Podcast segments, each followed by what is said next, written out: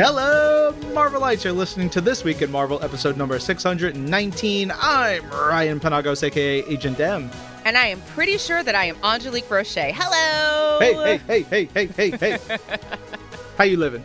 Oh, you know, I'm good because it, I mean, it's a little less hot here in New Orleans. I'm, I'm, and, and notice I said it's not cool. It's just a little less hot here because it's been raining and now I feel like it's a normal. It's normal now because I'm glad it wasn't you guys got raining. rain. Glad That's what I'm saying. Like rain. it wasn't raining. Like normally during this time of the year, it rains all the time, Mhm. and it hasn't been raining all the time. And now it's just like the thunder is like moving people's homes. It is it is shaking so much. Um, so I'm good. How are you, man? Good. We're in the midst of a heat wave here in New Mm. York, which Ew. ain't fun, but theoretically, once we get past this week, it's like straight into fall. Oh. But you know, we should probably say what we always say every single week. This is the official Marvel podcast where we get to talk about all things happening this week in Marvel. Mm-hmm. We're going to talk about games, comics, books, toys, movies, TV, all the things that we're excited about. We've got all that and more. Plus, even later on in the show, we got you a Marvel Insider code. Woot! Uh, and this week we're actually talking to uh, Melissa Flores, writer of the upcoming Spider Gwen Smash. Um, Smash. smash, smash, smash, smash. But first up, I am very excited. Something near and dear to my heart. That's right, it is a time to assemble for a new season of Marvel's original podcast series, Women of Marvel. Uh, so we got a little bit of change coming up for those who are Women of Marvel fans. It is going to be launching on Wednesdays uh, for this season. Um, I'm really excited because actually earlier this week, uh, I'm making it sound like it's happening next week, but earlier this week, um, Women of Marvel, she back, um, and they return for a fall season with a brand new format and a new host. I'm so excited. Um, for those who are familiar with our Spidey loving writer, the one, the only, the brilliant, accomplished author, Preeti Chhibber, is going to be joining the wonderful and amazing, my former co host, Marvel's publishing executive director for digital content. That's right, Ellie Pyle. It's going to be so much fun, but don't take my word for it. Here's what host Ellie Pyle had to say about the new season.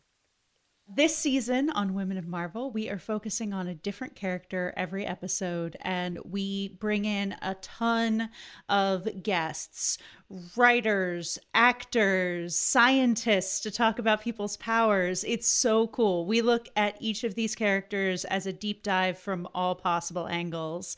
And the first episode this week is about Jean Grey, who was one of the first Marvel characters that I totally fell in love with. And we actually, throughout the season, get to talk several times to people who worked on the X Men animated series, uh, which was so close to my heart because that was really my gateway into Marvel. So, those interviews in particular, I am a total fangirl about. And uh, during the Jean Grey episode, we talked to a lot of different folks. I spoke to a journalist about Jean's impact on the queer community.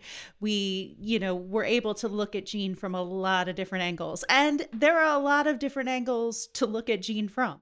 So fans can listen to all new episodes of Women of Marvel every Wednesday on Apple Podcasts, Spotify, or wherever you listen to podcasts.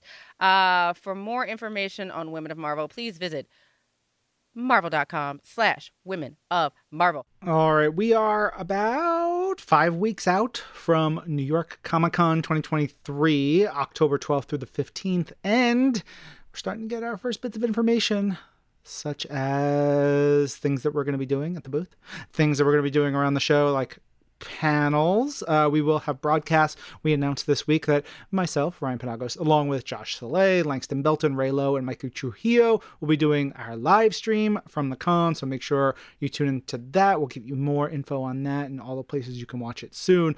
But we did announce a bunch of panels uh, on Thursday, October 12th. We have Avengers Assemble, a This Week in Marvel special event How about that? That is happening 3:15 to 4:15 p.m. room 409.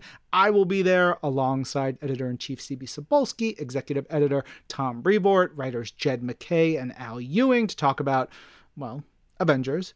Hmm. We'll see what we uh, reveal, what we talk about, what we look back upon. Oh, and of course, stick around to the end of that panel for an exclusive giveaway. So that's our first panel of the show, but we got many more on Friday, October 13th. Ooh, Friday the 13th. That's a good one. Uh, we've got the Amazing Spider-Man Gang War panel from 3:15 to 4:15 in room 409. That will be moderated by our pal, executive Spider-Man editor Nick Lowe, alongside editor-in-chief CB Cebulski, writer Zeb Wells, writer Erica Schultz, who was recently on the show here, writer Greg Pak. Woohoo!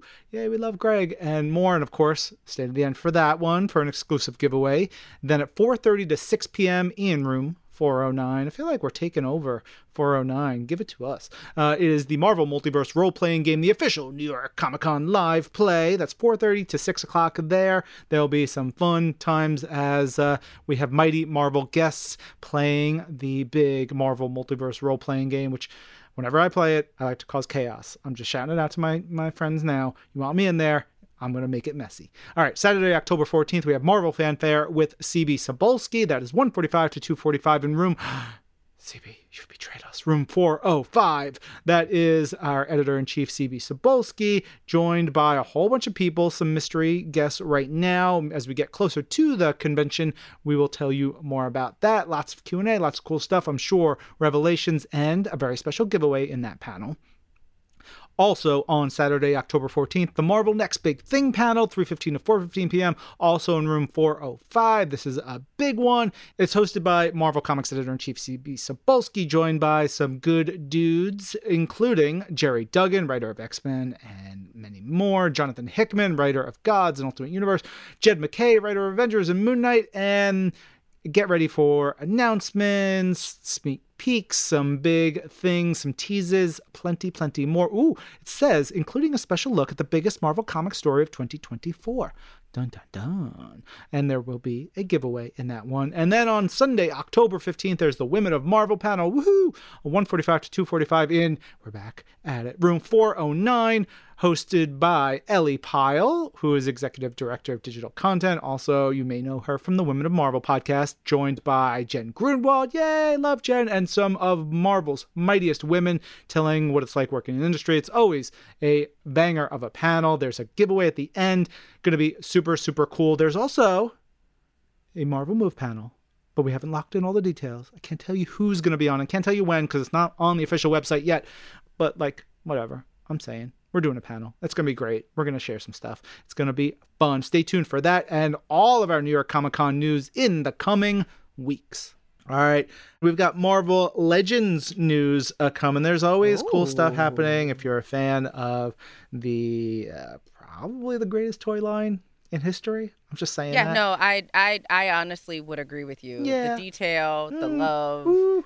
the the everything, yeah. the everything. Yeah, uh, but our pals at Hasbro are actually having a Marvel Legends fan stream on September 8th at 11 a.m. Eastern on the Hasbro Pulse YouTube channel. Now, that is the day our episode goes live. So it's kind of like now or in the past, depending on when we were listening to it. But since we release our episode before their fan stream, we can't talk about it this week, but it's cool and it's big, and we will be talking about it plenty more. I promise you. It's time to talk about some updates to Marvel Move. As you may recall, last week we launched the Marvel audio storytelling fitness app, Marvel Move, and uh, it, it's going along swimmingly. Now, if you want a taste of what's in store when you sign up for Marvel Move, make sure you didn't miss the special bonus episode of This Week in Marvel that we released just earlier this week. Download it now, give it a listen. It has clips from our X Men, Hulk, Thor and Loki, and Doctor Strange and Scarlet Witch stories. Um, but it's very cool, and we are giving new content multiple times every week. This week we have new episodes of X Men Age of Orcus. It's episode four. This episode is called Antarctic Assault. And you know, if you're not a runner and you need a little training, we have the Thor and Loki 5K training this week. We are releasing three episodes for week three. The way the training goes, you should really do three training, you know, um, sessions a week, and these mix running, walking, and movements. But if you are already a runner, we have the same story in Thor and Loki Trials of the Ten Realms, episodes 7, 8, and 9. You're going to join Thor and Loki as they head to Nidavellir, the land of the dwarves. It's got gnarly monsters, it's got dwarves who just hate Loki. All the different ways we could call him like Prince of Liars, Loki Silver Tongue, all kinds of stuff. They just like dripping with hate and annoyance at him. Um, there's a whole section where you have to chase sheep, which sounds ridiculous. And it No, it is- sounds amazing. It's so fun. It is very ridiculous as you have our Thor is like like creeping up on sheep and like whispering to them. It's really funny. It's really good. Uh, I'm very I happy. I feel with it. like if you download this ep- this uh, app and Mm-hmm. you do everything that Ryan is saying, that you'll be a runner in a snap. Ooh, what perfect way to get us into our next story, Angelique. Uh, so Marvel Snap's new season is here. That's it. Speaking of Loki, uh, Loki for all time. There are new characters. That's right, new characters. The new season pass character is Loki. So it's three cost, five power. On reveal, replace your hand with cards from your opponent's starting deck. They get negative one cost. Ooh, rude. No, it, that that is good. So like if you I mean, it's great for you, but rude for the person you're playing against. right, if they had like Kitty Pryde, then you would automatically get a free Kitty Pryde to run through the whole game, and she just gets stronger and stronger and stronger, and s- stuff like that. Um, could be fun. Yeah, it's neat. Also, you'll get Alioth, uh, six cost, five power on reveal. Destroy all enemy cards played here this turn, including unrevealed cards. Ooh. Uh, Mobius is going to be uh, two costs, three power, ongoing. Your costs cannot be increased. Your opponent's costs can't be reduced. Ooh. And Ravonna. Hey, boo. Uh, that's a three cost, three power ongoing. Your cards with one or less power cost one less, minimum one. Uh, so, new locations are also going to be involved in this brand new season pack. That's Mount Vesuvius. Players can't retreat after turn five. And then Time Theater. Copy the last card you drew instead of drawing your next card. Yo, and on top of that, in very low key fashion, there's dozens of new variants, including, oh my gosh, and I love it, Maria Wolf, who is a Just the best. brilliant artist and also just a very nice human being. She's the best. Uh, Warpath, a Jim Lee, Emma Frost. Plus, as always, there will be mini, mini, mini, mini, mini bundle sales, specials, and gameplay and card updates all season long. And don't forget to log into Steam so you can claim your free Devil Dinosaur mech variant. You can download Marvel Snap now from the App Store, Google Play, and Steam on PC. Woohoo! There we go. I mean, it feels like Marvel Snap keeps growing. I'm sorry. I'm I'm just I'm You're- bad today. You know, you're you're doing well. You're trying to segue the hell out of the story, and I appreciate it. I tried, but it, it didn't get there. Yeah, this one was know. tough. Uh, but maybe we're growing the library of episodes of Marvel Studios. I am Groot because season two is now streaming on Disney Plus. There's five all new shorts. Yay! They're so good. They're Our favorite boy is back. there's one that is I mean they're all bonkers in their own way, but there's one that even may feature a character who appears elsewhere in our uh, Marvel Studios series. So I guess you're just gonna have to watch all five episodes streaming right now on Disney Plus.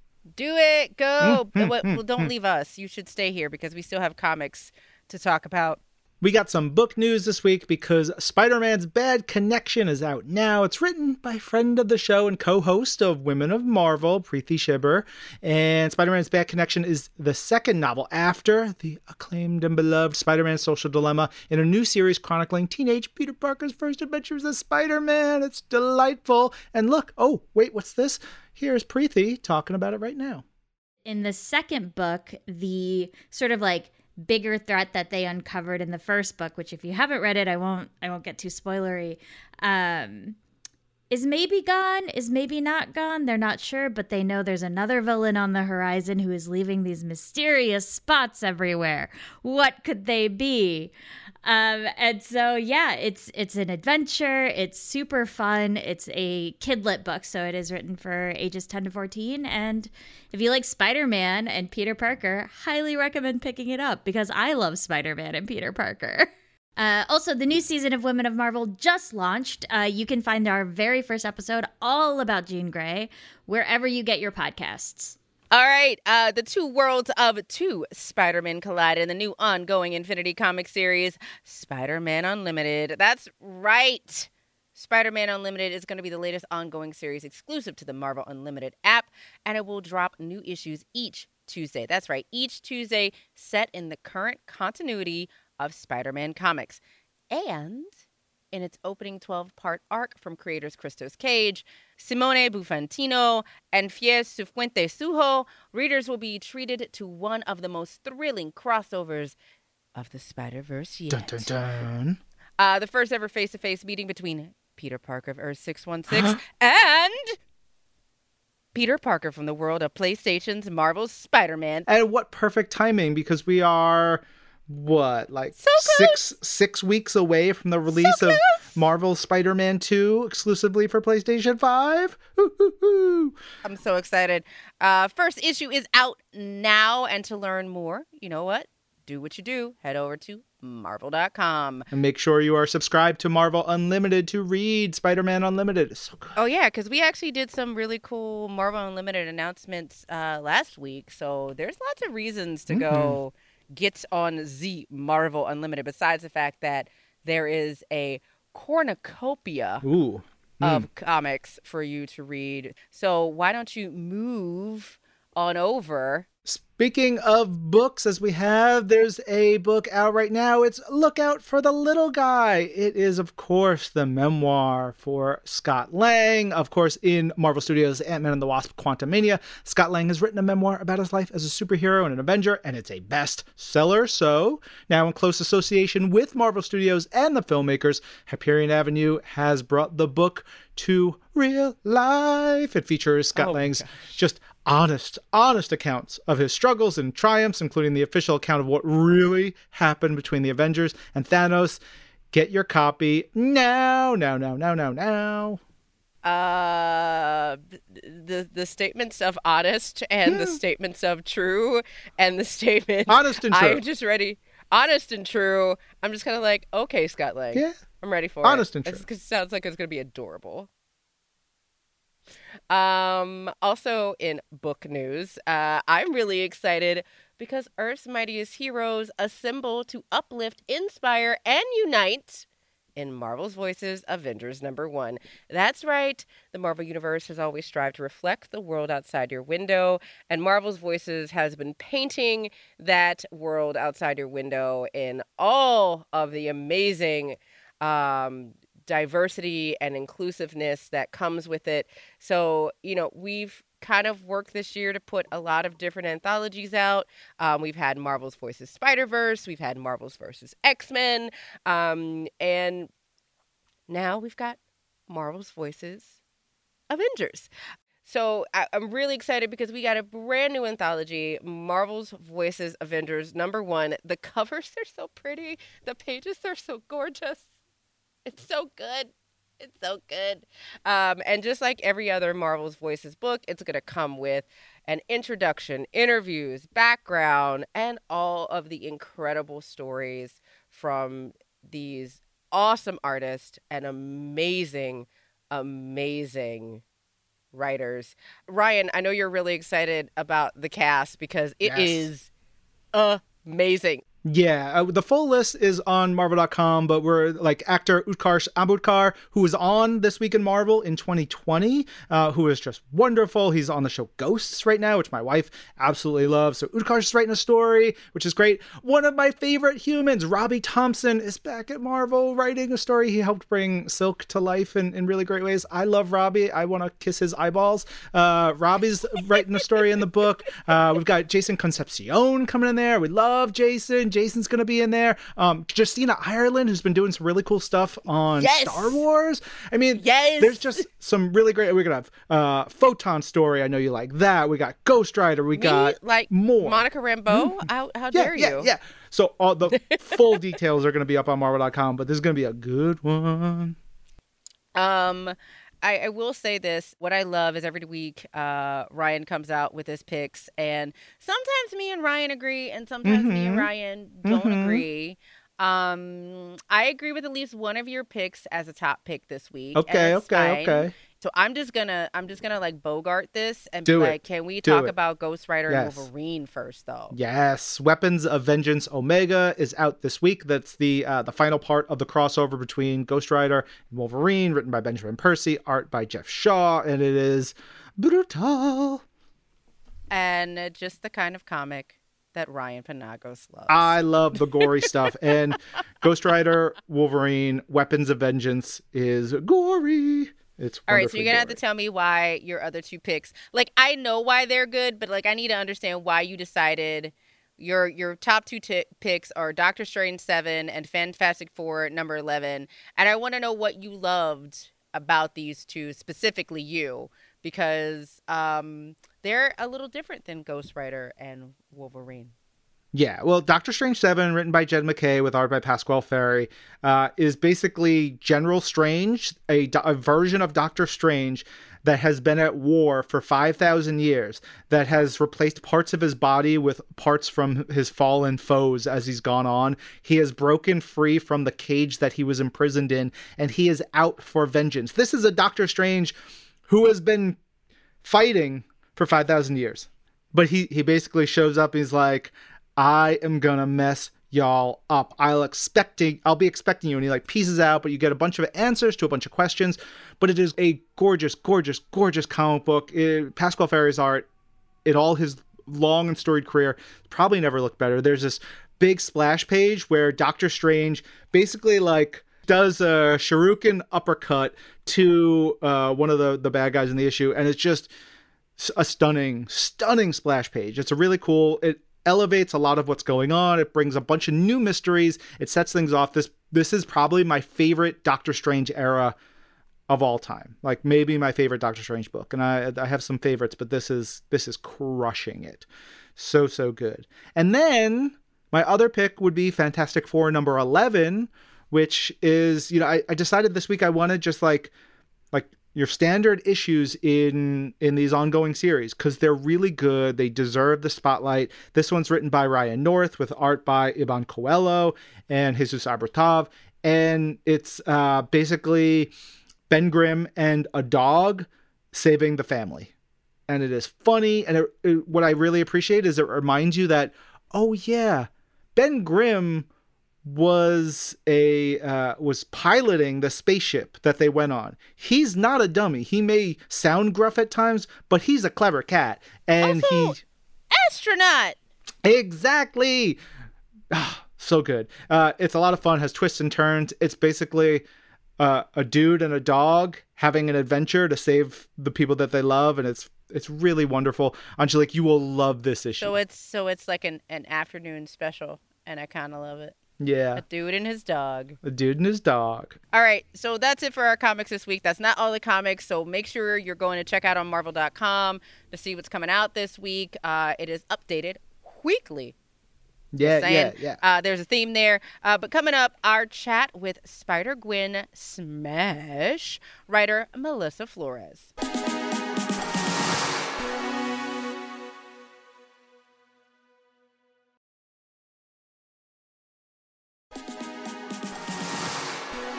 Welcome back. You are listening to This Week in Marvel. I'm Ryan Panagos. And I am even more certain that I'm Angelique Brochet. Well, I'm glad it took. A, it only took like 15 minutes for you to, Yeah, to you know, remind yourself just, who it's you are. half of the show. Yeah. And now we're about to talk with Melissa Flores, the writer of Spider Gwen Smash, um, getting into uh, what she's working on there and, and the fun of like playing in alternate universes, coming up with new characters, having some fun, thinking about musicians and all that kind of stuff with with the best.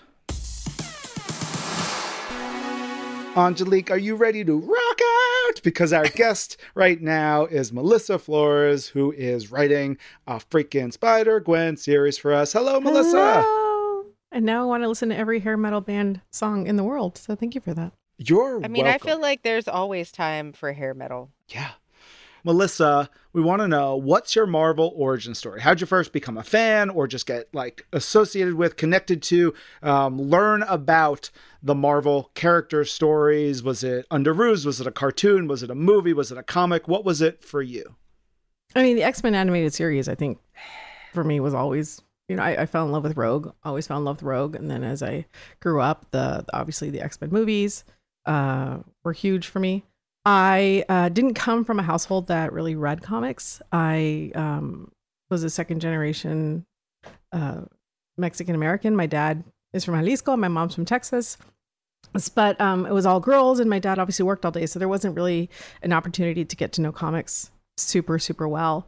Um, I actually fell in love, in love with comics much later in life. So my first introduction to the Marvel stuff was uh, that kind of new media. So it was either animated series or it was the movies, and, and that's how I fell in love with those characters. And being at the time uh, a queer Latina who didn't know she was queer, uh, I really started to resonate with the X Men and what that meant, what that was like, and and and feeling like you just there's something different about you, but you didn't know what it was. And um, and as I grew up and started to really fall in love with comics, uh, then I, I really, really connected to Tom Taylor's uh, Wolverine run. And um, I just, I loved Laura Kinney so much. And obviously, America Chavez was like the first time I felt seen. And uh, and that's kind of how I just started falling in love with Marvel. Um, and and and it was it was really cool, really fun. And so then uh, when I started writing comics, I got an email from an incredible e- editor who asked me if I would be interested in being in the Women in Marvel anthology series. Yeah. Speaking of America Chavez, right? Yeah, because yeah. you actually um, did a short for that, and I was really, really, really excited because you did like that first short with America Chavez and Kate Bishop, who you can't go wrong. Like No. I don't, I don't care if you put America and Kate on a page, like. eh, mm, eh, I'm in. I mean, I was I came from licensed books. I mean, I was uh, a Power Rangers executive for like the first 15 years before I even started all this. And so like it was so surreal to me that they were like, "Oh, write whoever you want." I'm like, "Oh, "Okay, can I can I have America?" They're like, "Sure." Like, "Okay, can I get Kate too?" "Sure." Can I have like Starling? Uh-huh. it was pretty crazy. And then, you know, for 8 pages I read like 200 pages of material cuz I wanted to make sure I knew exactly where these characters were and and what their challenges were and like I wanted to see if I could find a story in 8 pages that really resonated with what they were thinking and going through. But the idea that like me I could write an America Chavez story and have it like be in an actual Marvel book was mind-blowing for me. Yeah, and I think it's interesting because you talk about the Power Rangers of it all, right? Mhm. You know, now you're dipping your toes into the Marvel universe. Like, you know, what excites you the most about that? I mean, these are these are characters that I I've grown up with. They're they're incredibly iconic, and I've seen the transformation of these superheroes, and I love the evolution of the brand, and and, the the way that these heroes are transformed, and the way they change with the time, and and it's all based on the people that that are writing them. You see the stories that are being put into these arcs and how they change based on uh, the generation that is writing these characters. And I find that super fascinating because these are all meant to be superheroes. They're all meant to come from different directions and different inspirations, but you always see the reflection of the writer and the artist in these stories. And and for me, um, taking these characters that means so much to so many people. I mean, I that first run of Spider Gwen, I I was obsessed with that run, and and so to be told, hey, you know, Echo, who is uh, deaf who is half Cherokee. Like these are people. Um, these are there's these are women, strong women who have these incredible, incredibly complicated histories, and we get to tell them in um, in a way that celebrates their heroism, but also gives them these flaws. That's what I love about Marvel. Um, the, the the freedom that is is given to um, the the writer from these editors and to, to, be able to tell these stories in a fun, dynamic way, I feel like that's really unique in the licensed space, and I'm super grateful for it. Yeah, it's thinking about it from from your other perspective, though. I'm curious, just that history. You said you have 15 years as an executive working yeah. on Power Rangers, which and I'm writing Power Rangers now, believe it or not. So yeah, I'm writing the comic, which is cool. Yeah, that that's got to give you such an interesting perspective that you know we talk about anybody can come to marvel and tell stories you know like everybody has a different background we have people who are journalists we have people who come from theater we have people who are in movies television but like coming from a, a almost like the side that oversees this to see how to tell that story you say it's mind blowing, but at the same time, like that's it feels like a natural extension because you've already probably been telling these stories in many ways. Yeah, I mean, it's interesting to me because I feel like um, with my position being unique, because I was the, the licensor um, and I had to sometimes give the crazy notes that maybe the writer wanted to hate me for, I feel like I can be very open to the collaboration process because I know where people are coming from when they're saying you can't do that. Uh, because I know usually there's a lot bigger reasons as to why you can't do something. And so I feel like that's really helped me in my career as a writer because I see that perspective. I see where people are coming from. Um, I become, especially with licensed book, I become less uh, blocked off to that kind of creative note. Even if I really, really want something, there has to be a reason why somebody's reacting that way. And so um, one of the things that I really tried to work on when I was an executive was finding the note behind the note.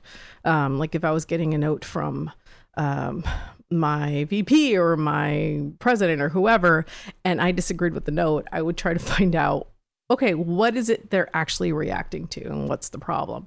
And so that's kind of how I try to take it um, as a writer as well, um, especially if it's something I feel strongly about. It's like, hey, okay, usually I'm happy taking any note, but if there's one that I'm really just like, oh, but this is kind of central to the story, then I'm just, I mean, okay, what is it they're reacting to?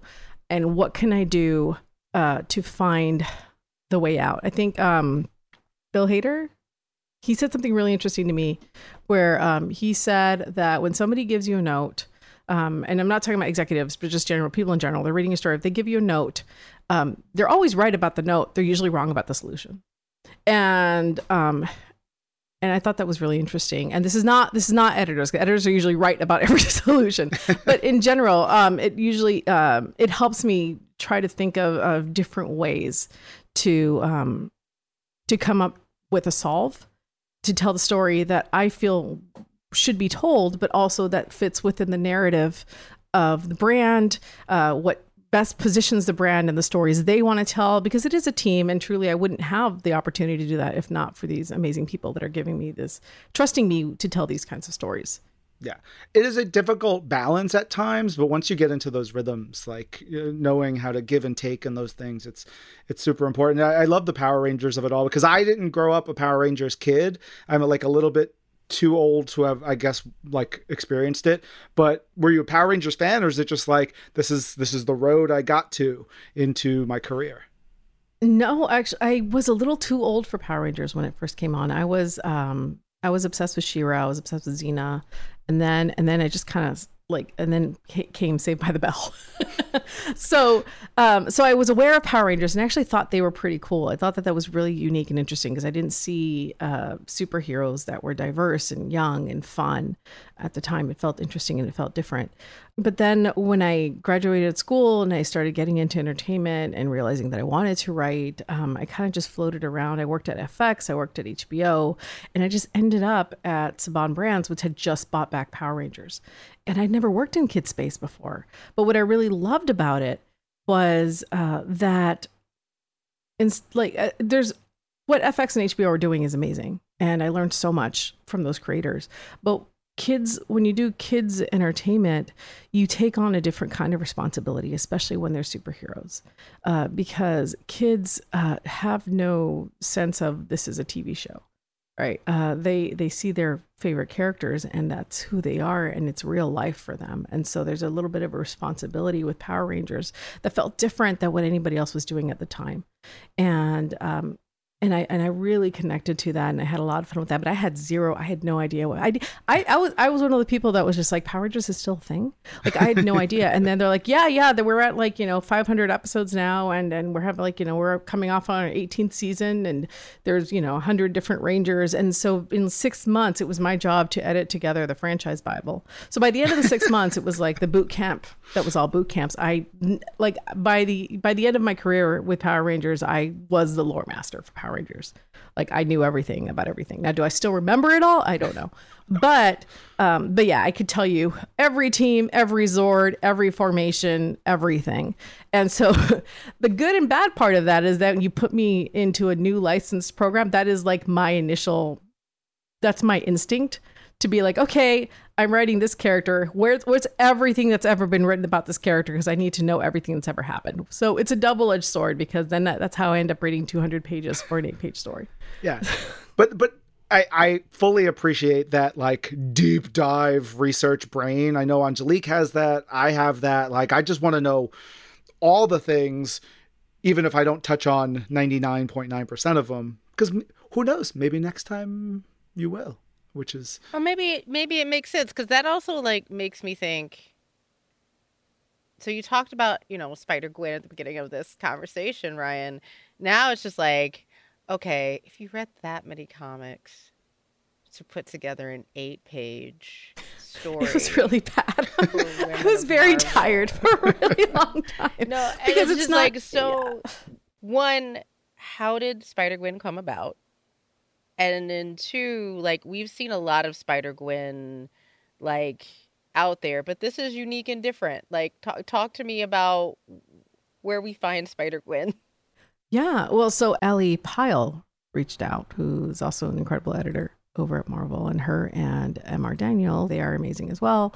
Uh, asked me if I would be interesting in, interested in doing something for Marvel Infinity for the voices group, and so I, I did a five. I'm still doing a five or six six part miniseries of Echo for them, and uh, really had a really great time with that. It was really it was a new medium. It was really I'd never done vertical scrolling comics before, so that was an interesting challenge. And again, I read everything I could about Echo.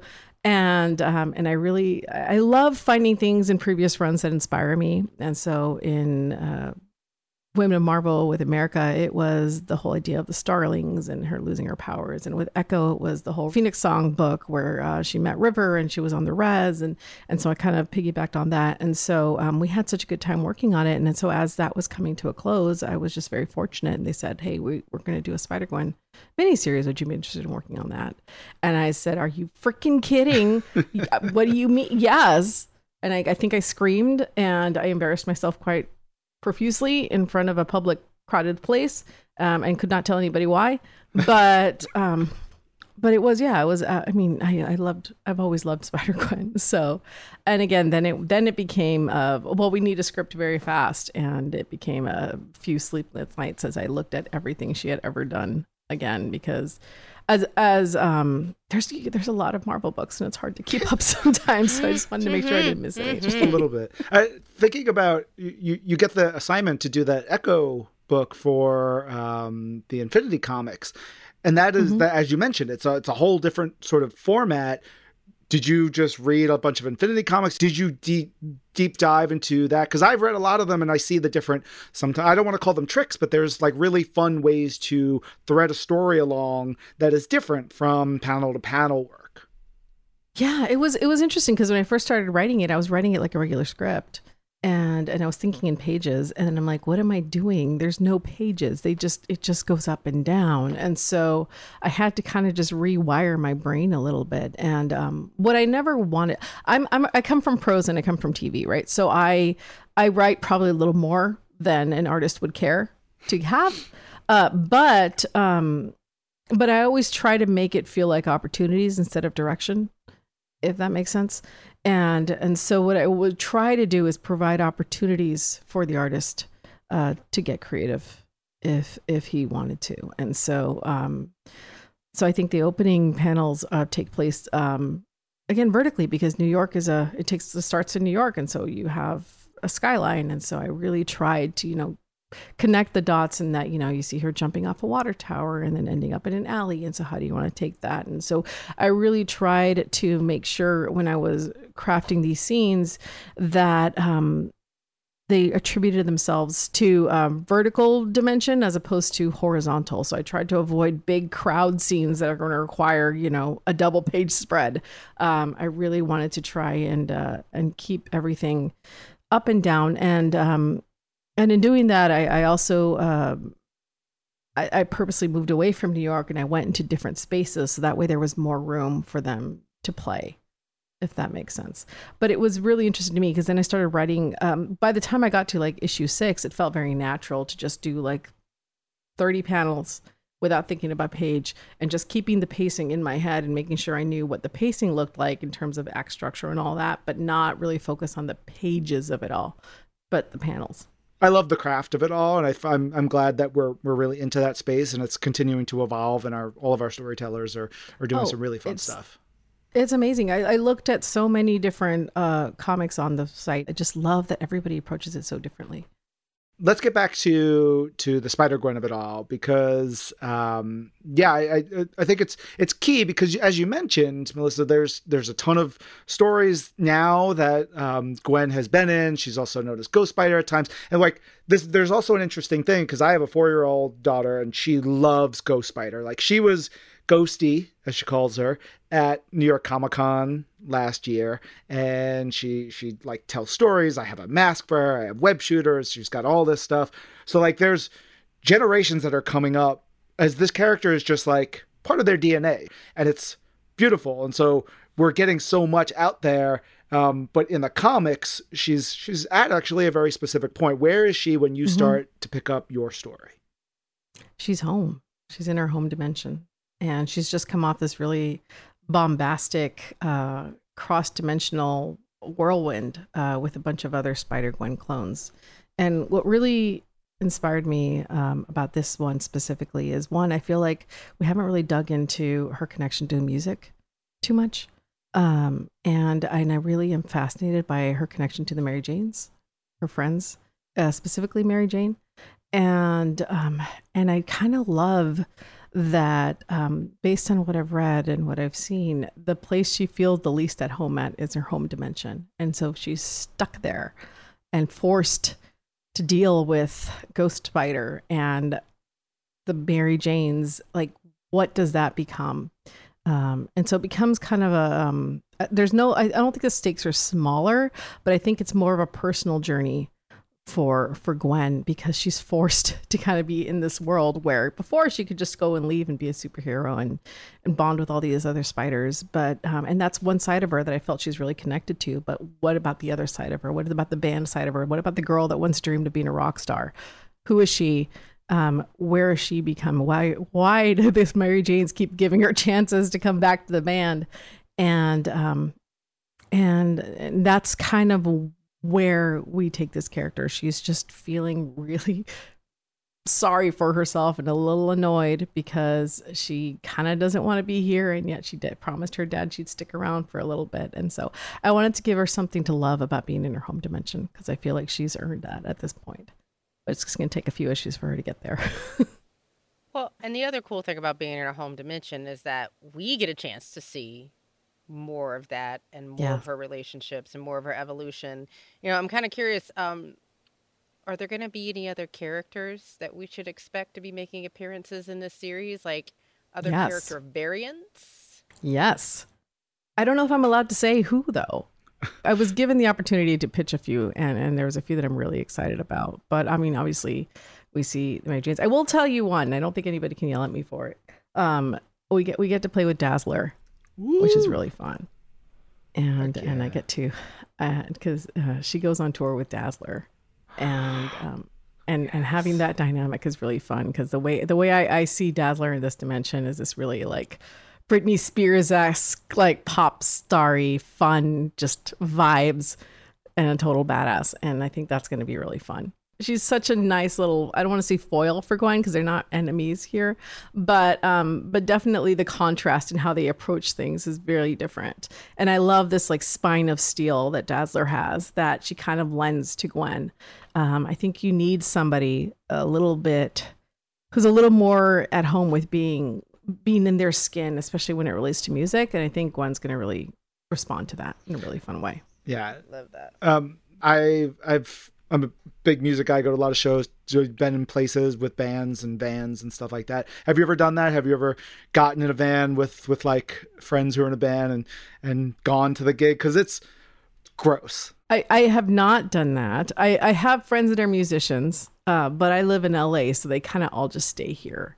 Um, um, but what I really loved about the, the idea that they said four part miniseries, I'm like, oh, a city each issue. And and so it was a matter of, of picking the cities. I, I was thinking initially world tour, and then I scale it down to America. So we're doing uh, New York, uh, Chicago, Los Angeles, and Vegas because those are big fun venues where you could do a lot of damage. And then so this is Earth 65, right? Do you get to do you get to like sort of think about what these cities function like or or are they really just like places for us to have our cool adventures? Well, what's really interesting to me, and which I think I think is is fun, but also um, I, I'd love to try and clarify, is that up until this moment, like up until most recently, like I I was reading and it said Earth sixty five, like they don't seem to have the coolest monsters or superheroes. it tends to be pretty low key as opposed to six one six. And so, and I think now I feel like that's starting to change. You're seeing a lot more of these incredible, like Silk and all these incredible Sue Storm, these these villains and heroes come out of the woodwork and kind of change what that world looks like.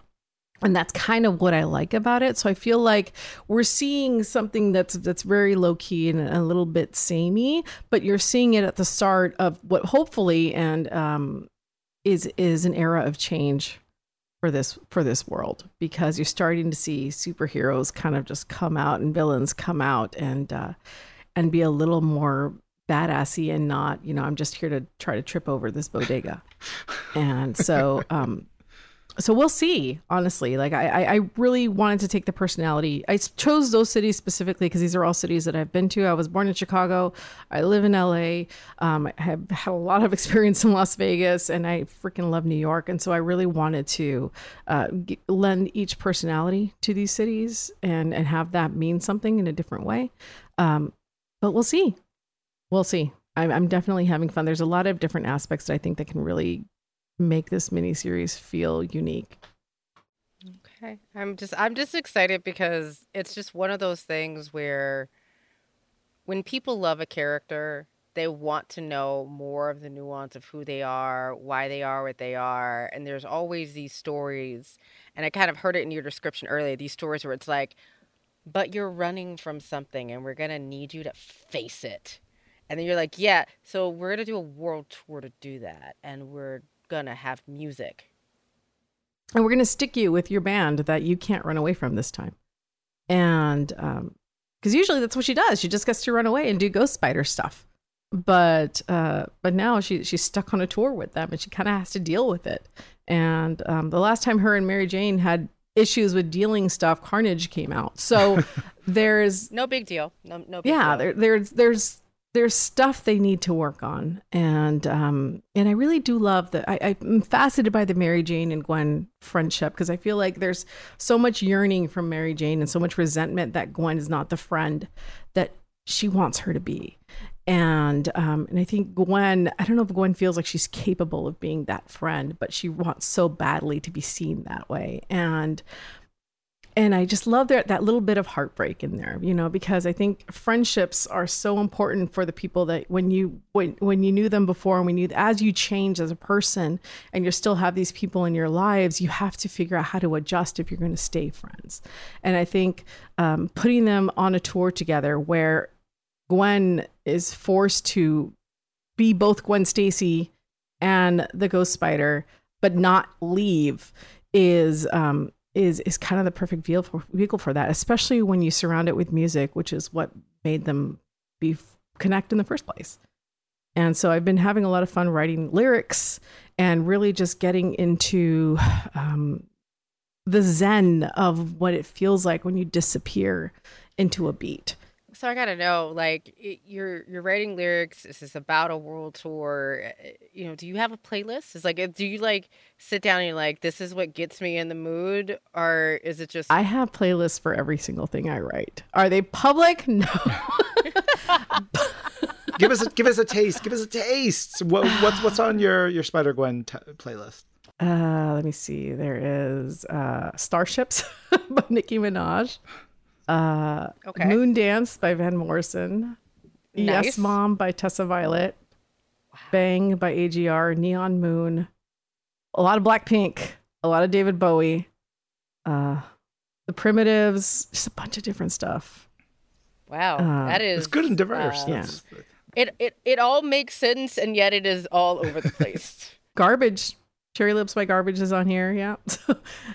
That's yeah, one of my favorite songs. I'm oh, sorry. so good. Yeah, Disturbia by Rihanna because I just love that vibe, that whole vibe. So yeah, it's I, I have a very eclectic. I I grew up singing and I don't sing anymore um because I've lost my range because I just never did it anymore. Um, but I uh, I'm still so inspired by music in so many different ways. And, you know, I played guitar, I played the saxophone, I played the trumpet. I don't play any of those things anymore. And I think I mourn it mm. because, um, because I, I, there's an escape when you like, it's almost meditative.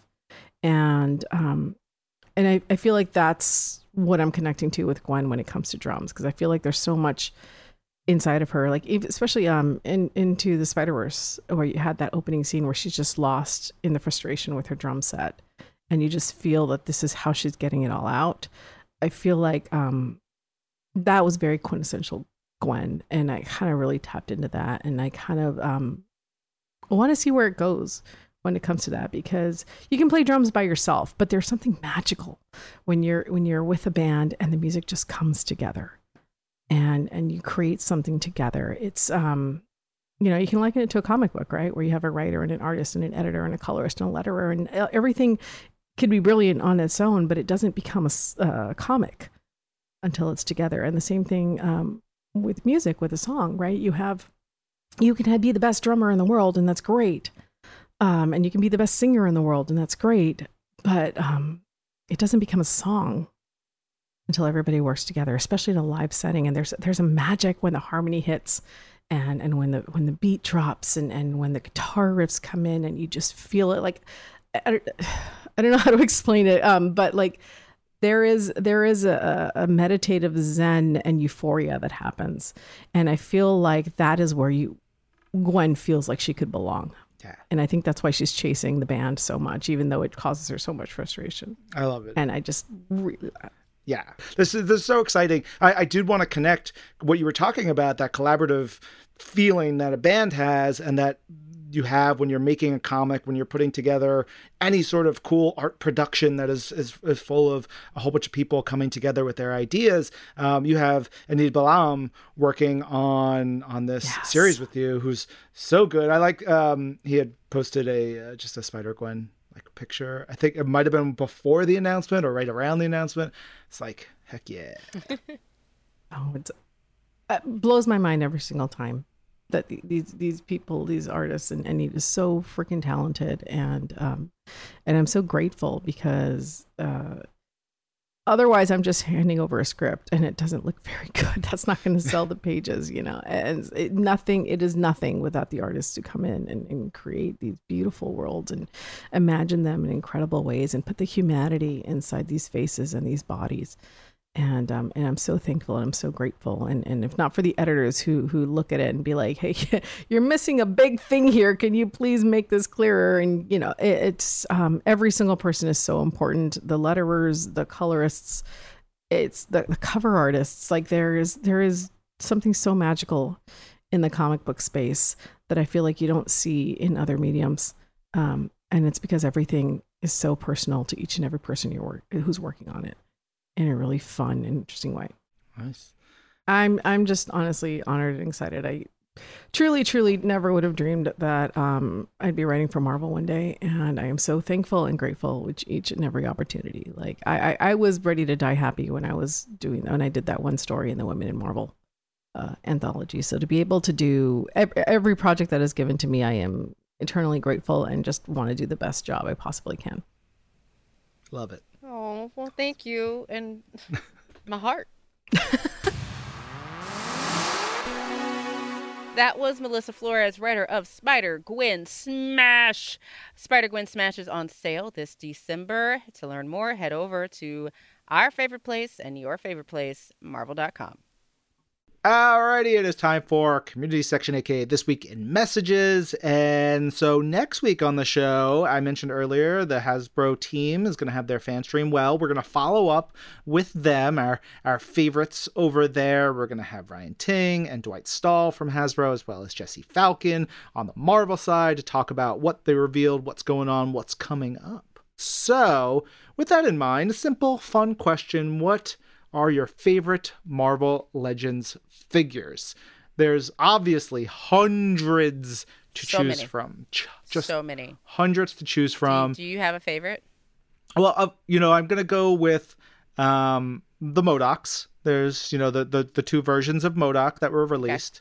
Those are That's well, the, I should fair. say three versions of MODOK. There's the original one, which is the Build a Figure, and then the two that were more recently released. Um, they are perfection. Then I would say the Sugar Man Build a Figure, which is also perfection. So I'm just gonna go with two new ones that I really love, and one you have to collect them all. Uh, I am very much in love with the Cosmo, uh, mainly because I opened up. I opened up my Drax the Destroyer, and it was just like a Cosmo pod. Yes. And I was like, I must have the rest of Cosmo now. Yes. Uh, and the other one, because I just love that they did it, and this is like the detail and the love that goes into Marvel Legends. But the Jessica Drew from Across the Spider Verse, yes. it's just badass. Yeah. Her hair is perfection. It is it is wonderful. Uh, I just had to look at my other shelf. There's a Mojo over there, which I love. A Thanos, which I love. There's a I'm Nova. gonna need you to show me that dupe though. He's so perfect. He really He's- is. yeah, I mean, Dupe is clearly He's gonna be Dupe is the smartest one on the on that team. By the way, the statics are a lot, but Dupe, Dupe's a real MVP. Yeah, so good. We could go on and on about our favorite Marvel But Legends not, we because we need to, hear from you. We Yes. have to tell us what your favorite Marvel Legends is. Uh, you can use the hashtag This Week in Marvel. Email them to twimpodcast at marvel.com or send a message to our Facebook page at facebook.com slash This Week in Marvel. And please make sure to tell us it is okay to read Twim on the show.